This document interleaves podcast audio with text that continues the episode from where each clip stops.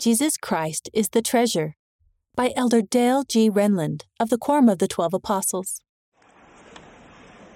In 1907, a wealthy Englishman named George Herbert, the fifth Earl of Carnarvon, moved to Egypt and took up an interest in archaeology.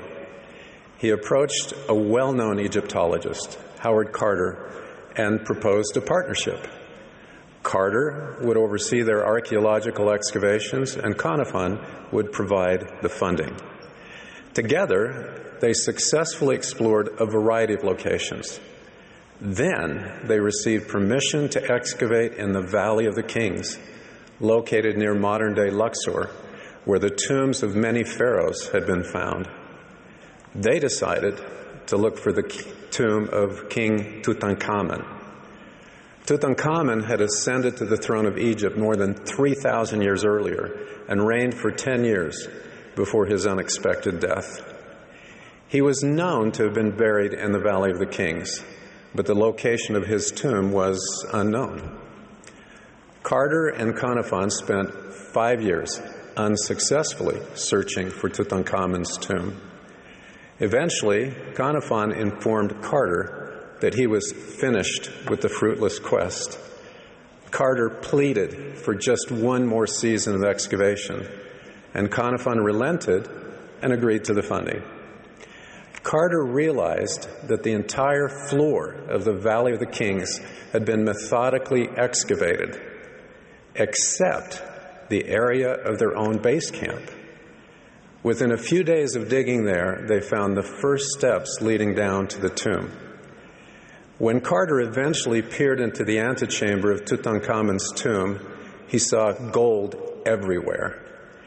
After three months of cataloging the contents of the antechamber, they opened the sealed burial chamber in February 1923, 100 years ago. This was the most famous archaeological find of the 20th century. During those years of ineffectual searching, Carter and Carnarvon had overlooked what was literally under their feet. Some five centuries before the Savior's birth, the Book of Mormon prophet Jacob referred to taking for granted or undervaluing what's nearby as looking beyond the mark. Jacob foresaw that the people of Jerusalem wouldn't recognize the promised Messiah when he came. Jacob prophesied that they would be a people who despised the words of plainness and would seek for things they could not understand. Wherefore, because of their blindness, which blindness would come by looking beyond the mark, they must needs fall. In other words, they would stumble. Jacob's prediction proved accurate. During Jesus' mortal ministry, many looked beyond the mark, beyond him. They looked past the Savior of the world. Instead of recognizing his role in fulfilling Heavenly Father's plan, they condemned and crucified him. They looked and waited for someone else to bring them salvation. Like those people in Jerusalem, and like Carter and Carnarvon, we too can be prone to look beyond the mark. We need to guard against this tendency lest we miss Jesus Christ in our lives and fail to recognize the many blessings He offers us. We need Him. We're counseled to rely wholly upon the merits of Him who's mighty to save. He is our mark if we incorrectly imagine that there's a need for something beyond what He offers, we deny or diminish the scope and power He can have in our lives. He has claimed the rights of mercy and extends that mercy to us. He's the ultimate source to whom we should look for a remission of our sins. He's our advocate with the Father and champions what the Father has wanted all along for us to return to Him as inheritors in His kingdom. We need to, in the words of the prophet Alma, cast about our eyes and begin to believe in the Son of God, that He'll come to redeem His people, and that He shall suffer and die to atone for our sins, and that He shall rise again from the dead, which shall bring to pass the resurrection.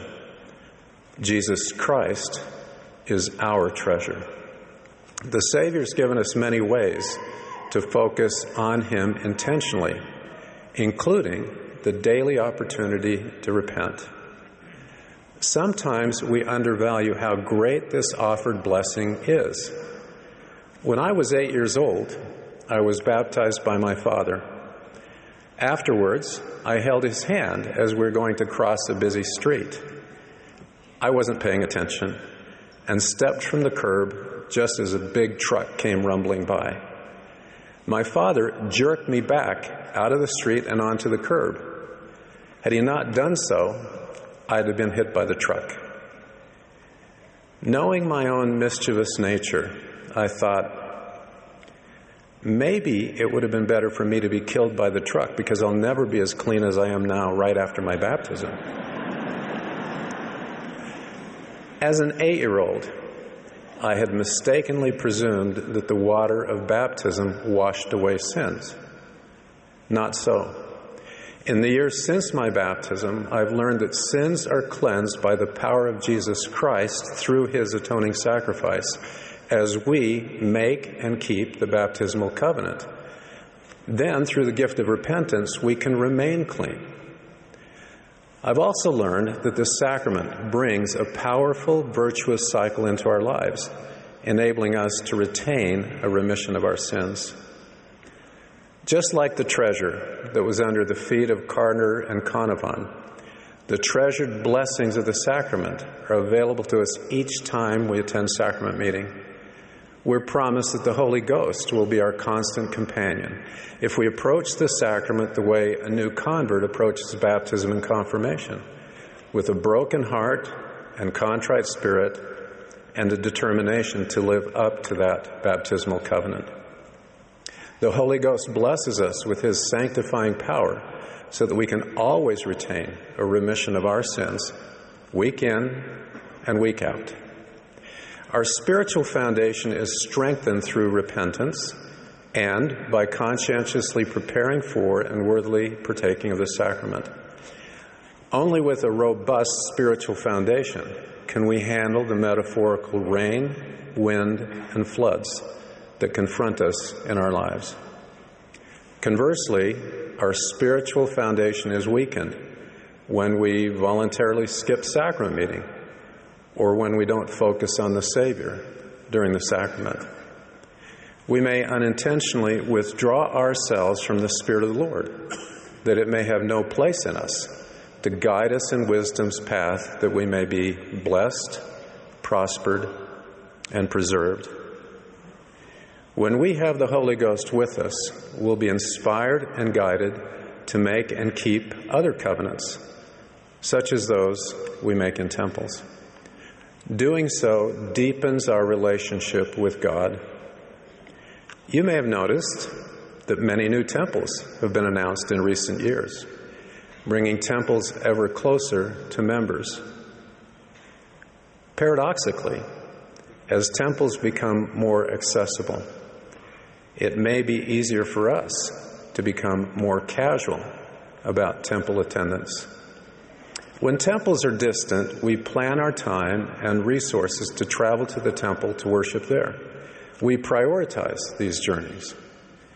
With a temple close at hand, it can be easy to let little things get in the way of attending, saying to ourselves, Well, I'll just go another time. Living close to a temple does bring greater flexibility in scheduling time in the temple. But that very flexibility can make it easier to take the temple for granted.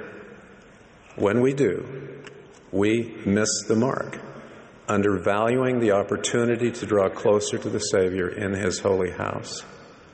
Our commitment to attend should be at least as strong when the temple is nearby as when it's distant.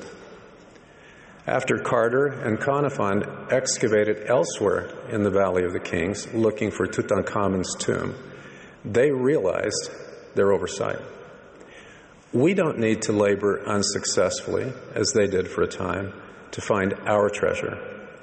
Nor need we seek counsel from exotic sources, prizing the novelty of the source and thinking such counsel will be more enlightened than that which we can receive from a humble prophet of God.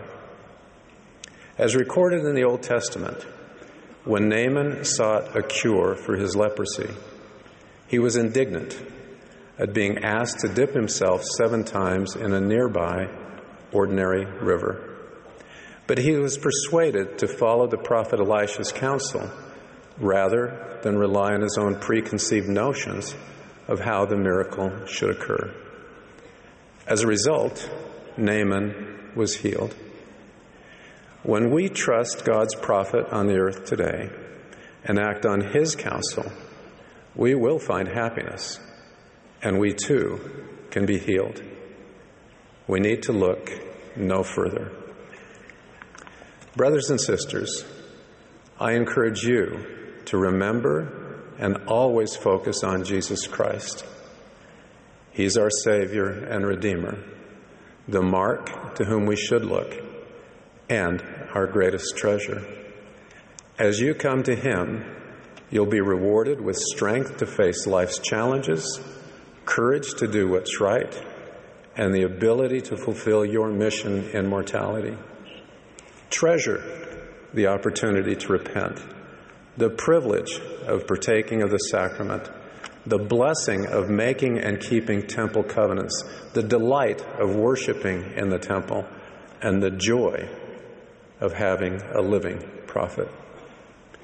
I bear my solemn and sure witness that God, the Eternal Father, is our Heavenly Father and that He lives. Jesus is the Christ. He's our kind, wise, heavenly friend. And this is His restored church. Thank you for your faith and faithfulness. I pray that you'll be blessed, prospered, and preserved. In the name of Jesus Christ, amen.